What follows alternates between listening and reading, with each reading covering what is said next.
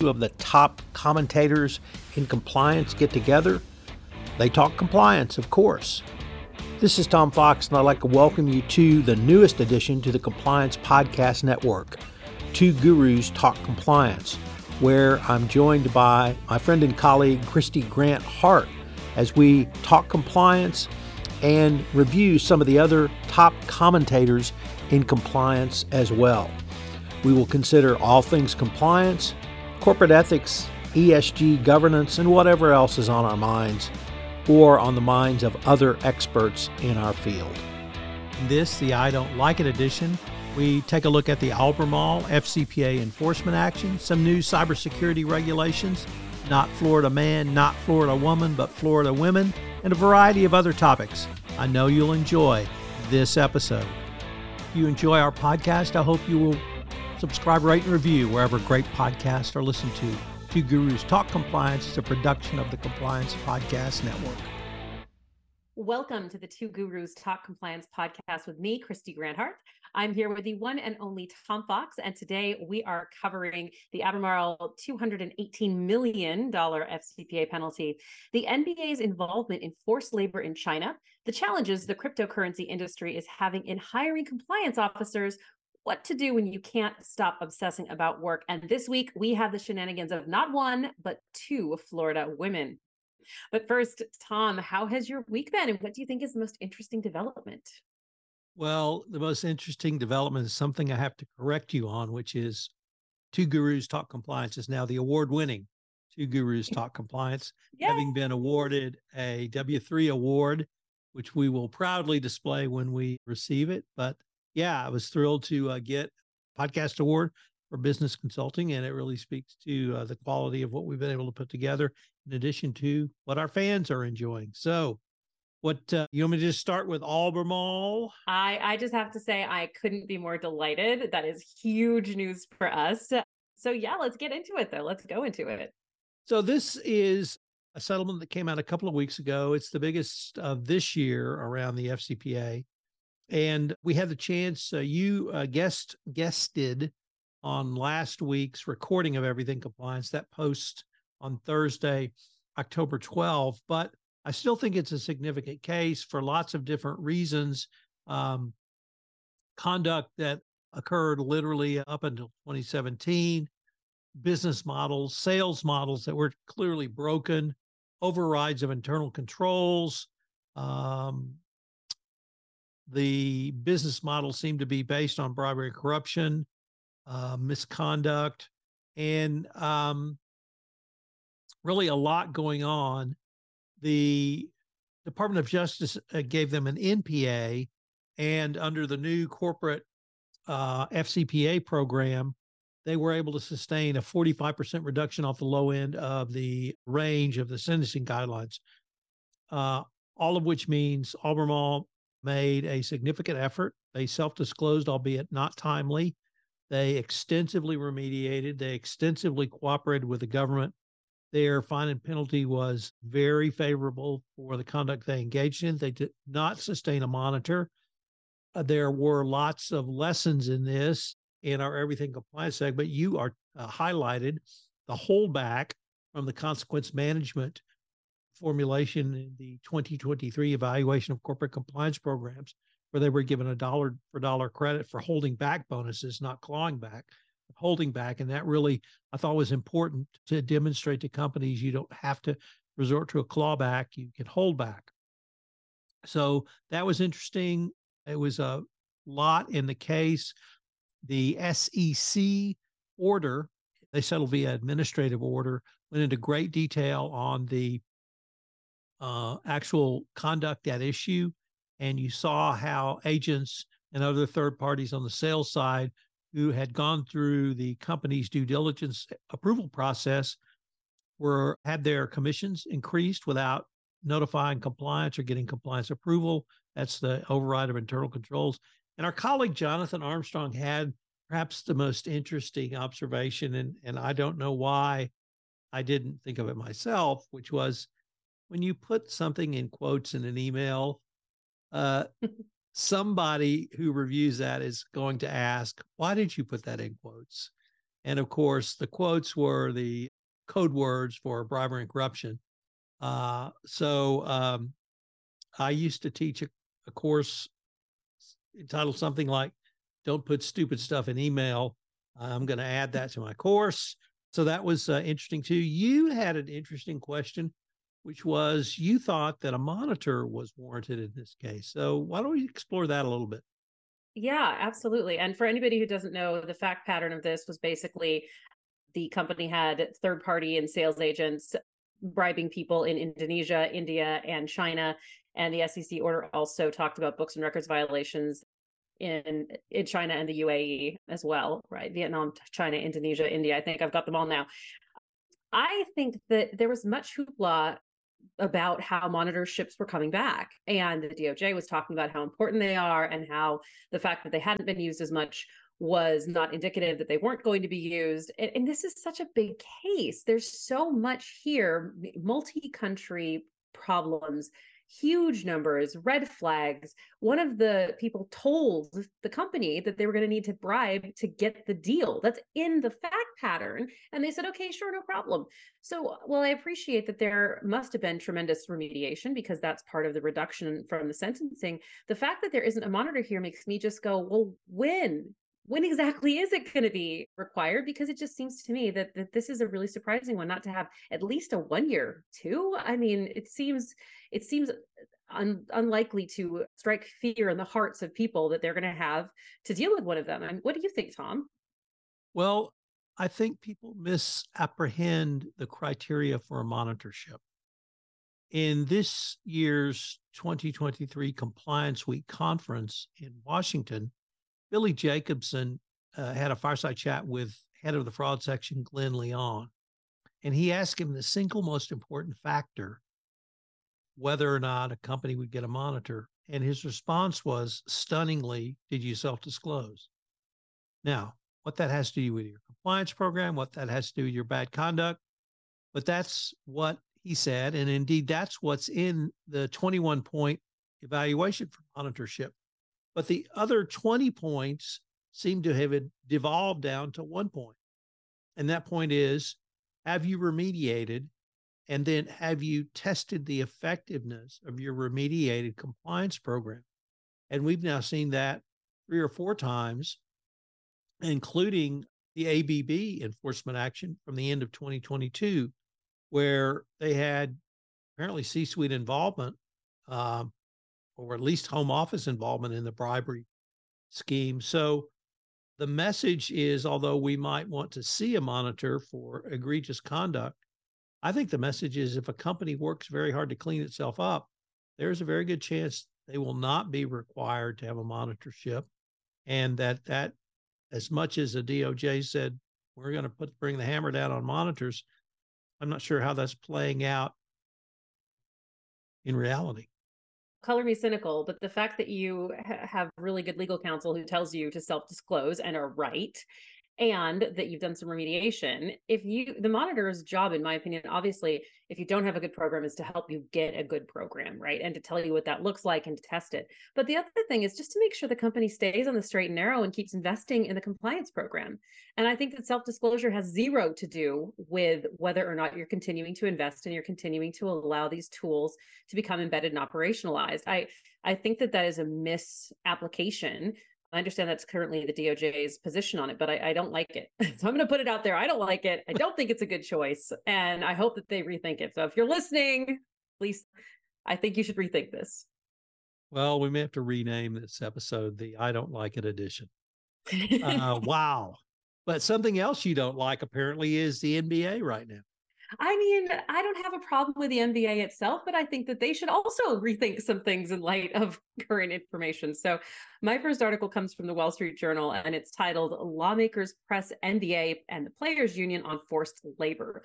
So I wasn't aware of any of this until I read this article and thought it was really interesting. So the problem that these lawmakers have is that three Chinese sportswear companies have contracts with the N B A to make branded gear for the players.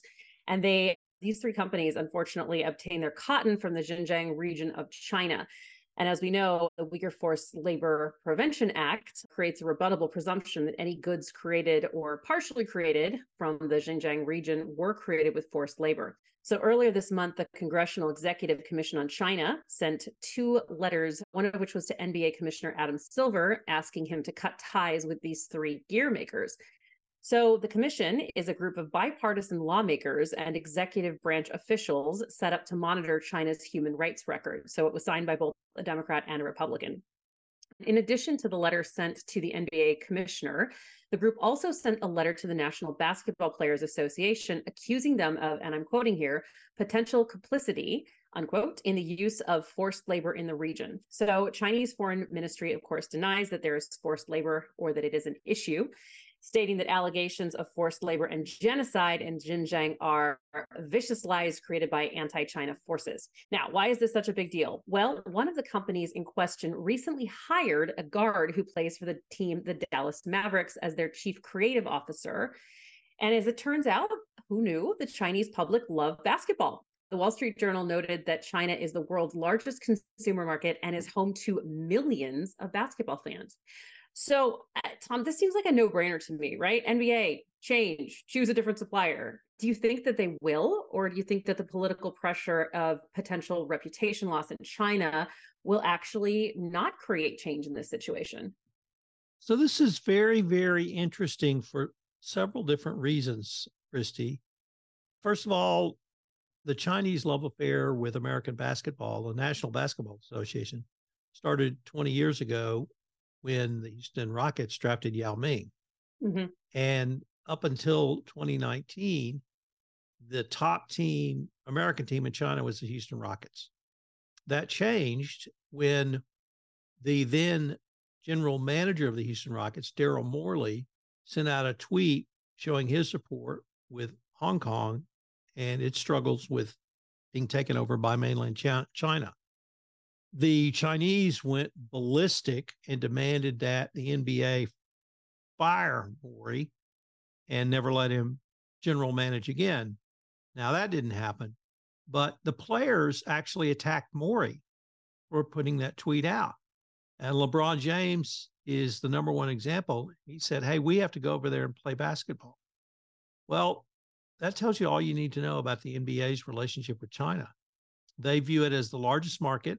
They have done nothing uh, except for Daryl Morey's tweet to disrupt that. And they are now in a world of hurt because this is not just a bad look. This is illegal. Right. And uh, for those who don't know, the Uyghur Forced Labor Prevention Act is perhaps the strongest compliance law on the books. And it's not whether the government thinks you're doing it. You have to affirmatively prove that you are not engaging or purchasing products that come from the Xinjiang region of China. And I can easily see the U S government going after the N B A over this. Um, and the N B A does not have a leg, maybe even a toe to stand on here, that if they are buying products from that region, uh, they have to stop. And particularly apparel goods, if they're buying apparel goods with forced labor, the damage, the reputational damage that you talked about will be exponential compared to whatever the fine and penalty might be. Um, interestingly, the N B A has not formally responded, as far as I can, can see, to this, certainly not as reported in the Wall Street Journal article. And um, I think the N B A players need to look in the mirror and rethink their position, that if they are wearing and selling goods that are coming from either forced labor or regions where forced labor is known to occur, they need to, to stand against that. And I don't care how much money they're making in China. There are a lot of other American companies that are in a similar position, and you don't see them either advocating, hey, don't say anything, or don't do anything, or nothing. Yeah, it's going to, I mean, at some point, won't these things just be embargoed anyway? They'll be caught by the act and they won't be able to come in, I think. So we will have to see, but very high It's not the same thing as saying a certain tool company that we talked about last time might have forced labor issues. This is the N B A. This is this is a big deal. So we'll definitely be following this one closely. Right. Uh, Kristy, we had a, another speech by Deputy Attorney General, or my favorite legal word, D A G, Lisa Monaco.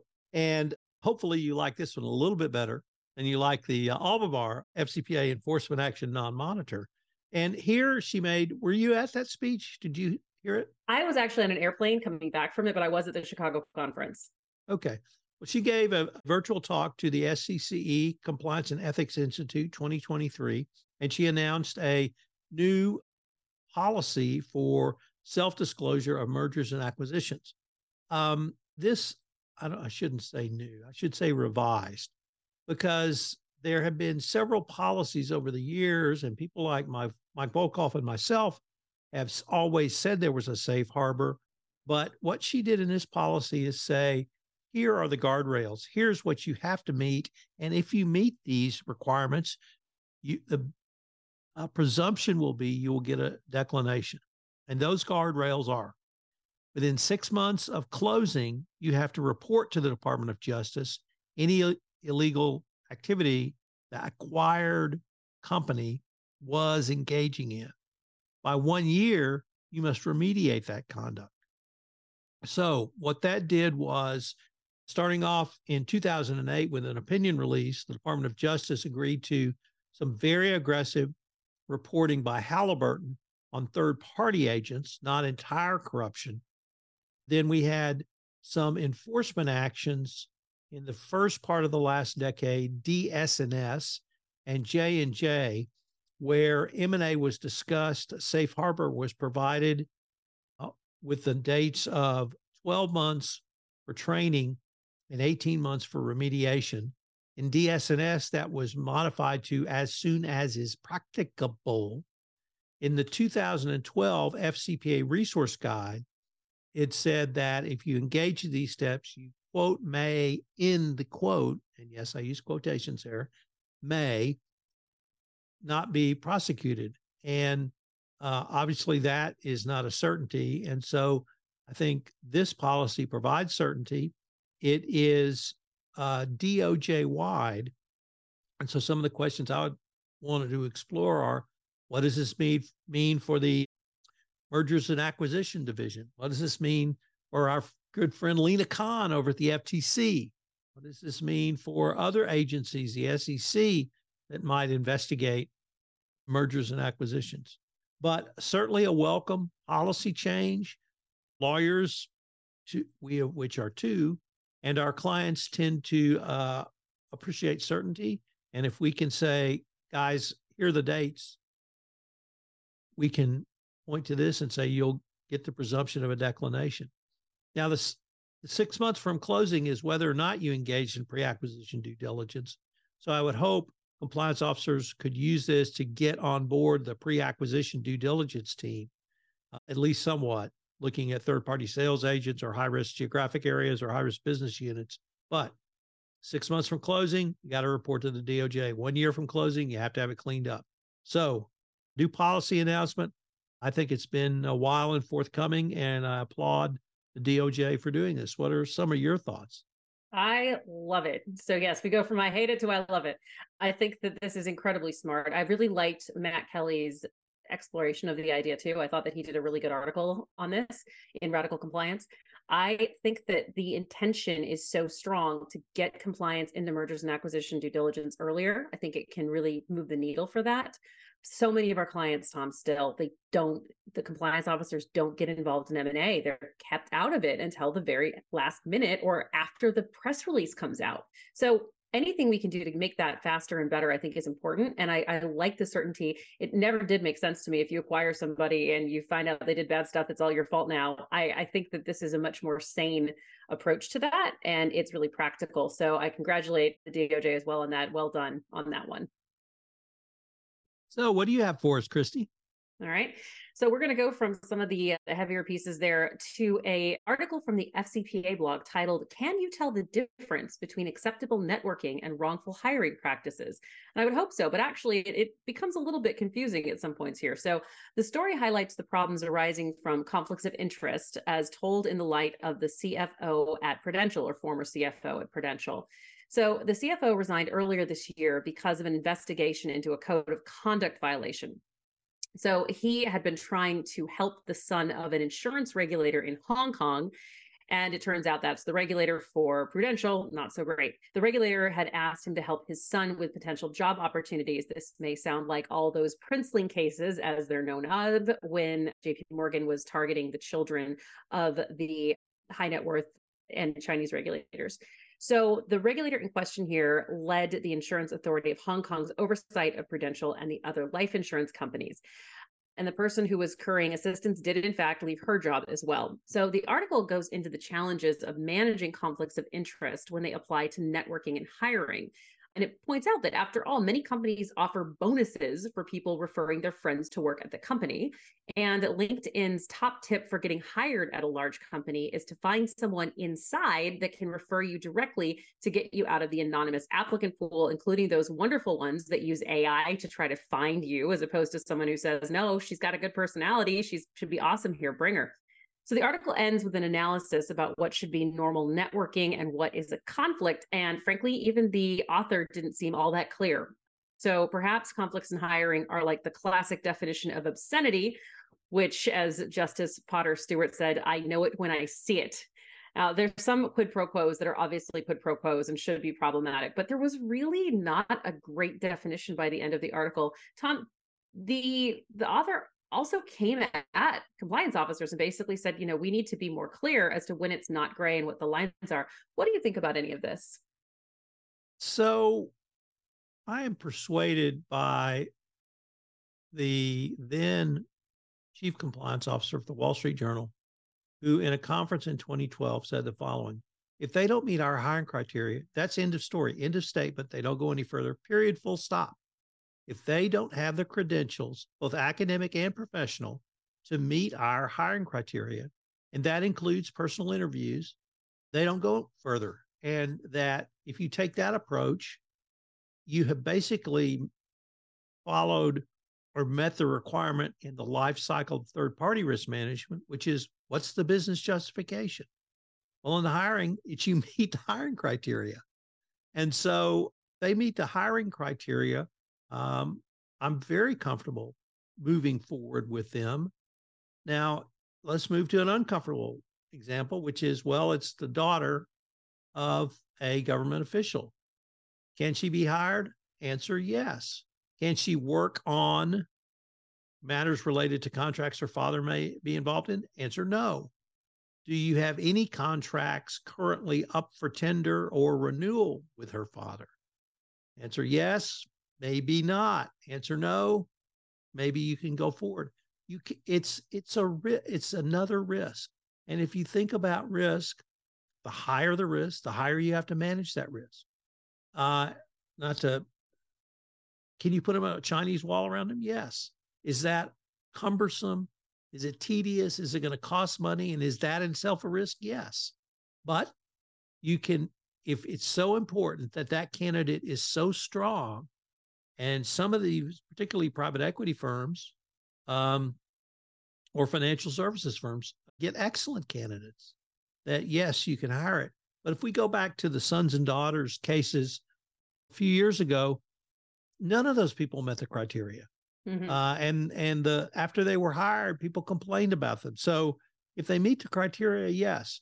If there's a risk their parent or other family member Uh, has contract signing authority and their open contracts or renewals, your risk has just increased and you have to manage that risk more closely. But if they meet the higher criteria, yes, I think you can go forward on that basis alone. I like it. You're much more clear. I think you should rewrite the write a response to that article. They should read my book. It's in the compliance handbook. Everybody gets the compliance handbook. There we go. All right, Tom, you you had sent some heavy, meaty article, this next one. What do you want to talk about specifically in this?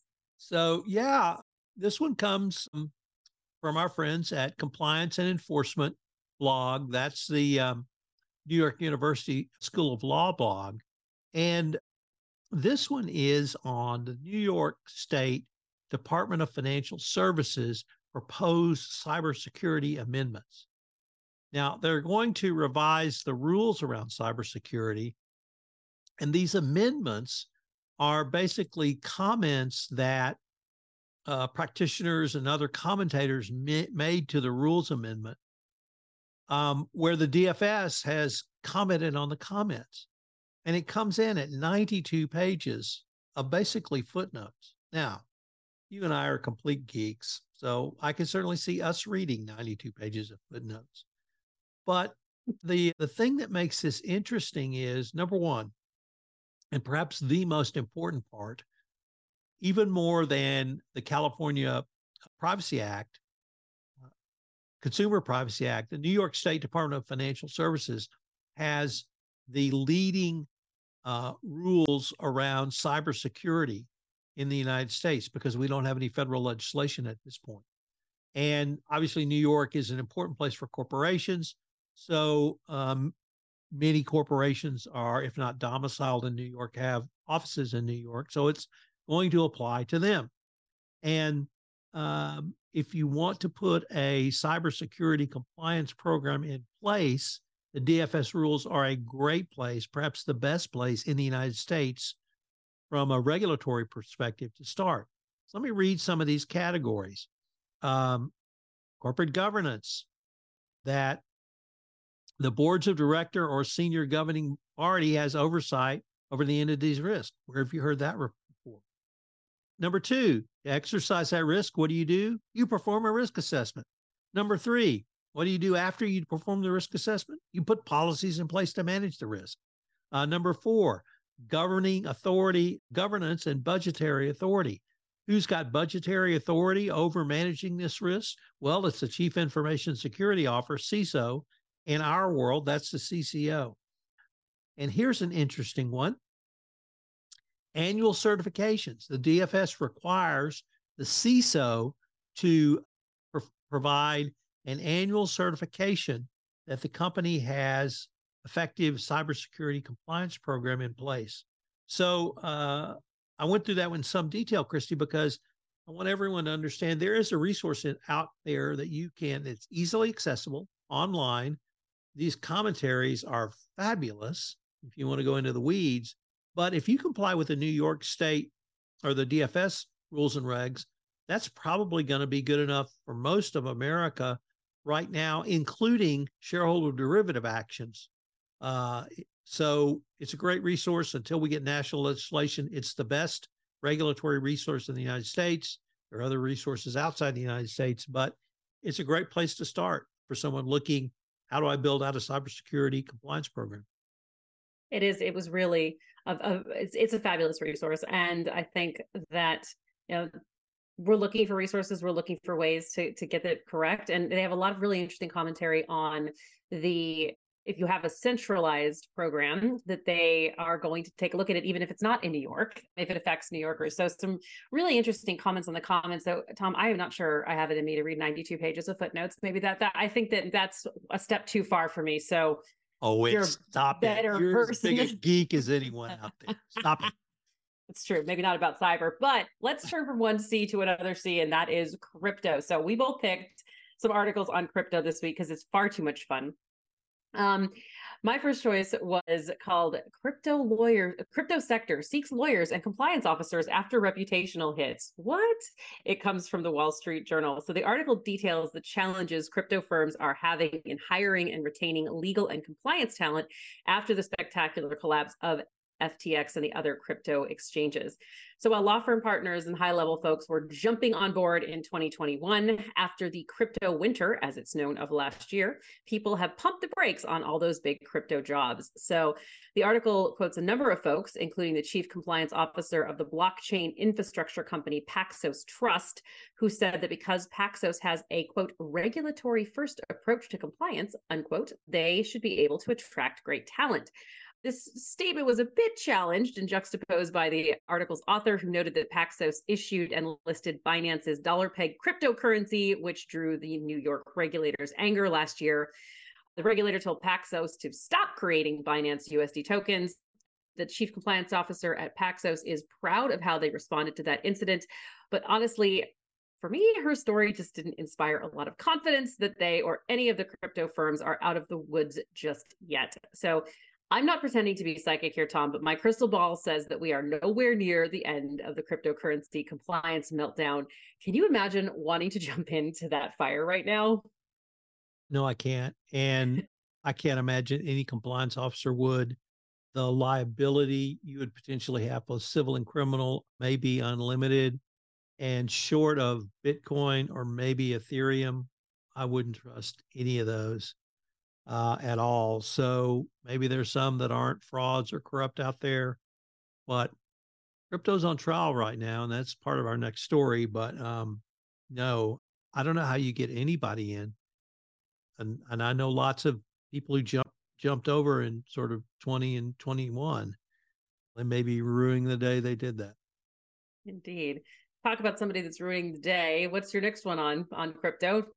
Crypto part two? Crypto part two, sort of, but it's also on fraudsters. It's also on what's your job as a journalist? What's your job as an author? And I really found this interesting. And I'm talking about Michael Lewis, author of the newly released book on Sam Bankman-Fried, S B F, mm-hmm. and his now failed company, F T X. So there are currently two um, dueling biographies of S B F out there. We have uh, Mister Lewis's book, and then a book by a gentleman named Zeke Foe, uh, a Bloomberg investigative re- reporter. And Mister Foe pretty early determined that Sam Bankman-Fried was a fraudster, and his book is largely about that. Michael Lewis, I don't think, felt that way. I'm, I'm not quite sure how he feels now, but he certainly didn't, doesn't bring the criticism to bear in his book. All of this is in an article from our good friend Francine McKenna, who writes on a Substack uh, site called The Dig. Francine also has a blog, In Re the Auditors. She has worked at MarketWatch. She has taught at the Wharton School, all of these in accounting. So she sort of comes at those angles. And um, she talks about visiting with Mister Lewis over lunch, and Mister Lewis being very upset that another author would attack him like that. He viewed that as corruption. I'm not sure I would view it quite that way. But Kristy, the um, this dialogue about whether Lewis was fooled, whether he wasn't fooled, and whether he just chose to write it in this way, I think really takes away from the book, because I thought he did a good job of really painting how odd and unique S B F was. Well, perhaps not is anymore. Um, and you want to read about fascinating characters, he's certainly one. Unfortunately, in our field, there's some well-known fraudsters, and um, I don't know how you feel about that, but I remember meeting one for a cup of coffee, and I walked away and I thought, you know, I really like that person. Mm-hmm. I really like that person. And then I thought, that person, not only a convicted fraudster, but it's been jailed for their fraud. And so um, typically fraudsters are like that, unfortunately, and they're very good con men and con women. So I don't know if Michael Lewis got conned. Uh, certainly, he's been criticized for not bringing that story forward in the book. Um, he, he is an author. He's not a journalist, or at least I don't consider him a journalist. I'm a huge fan. I've read all his stuff.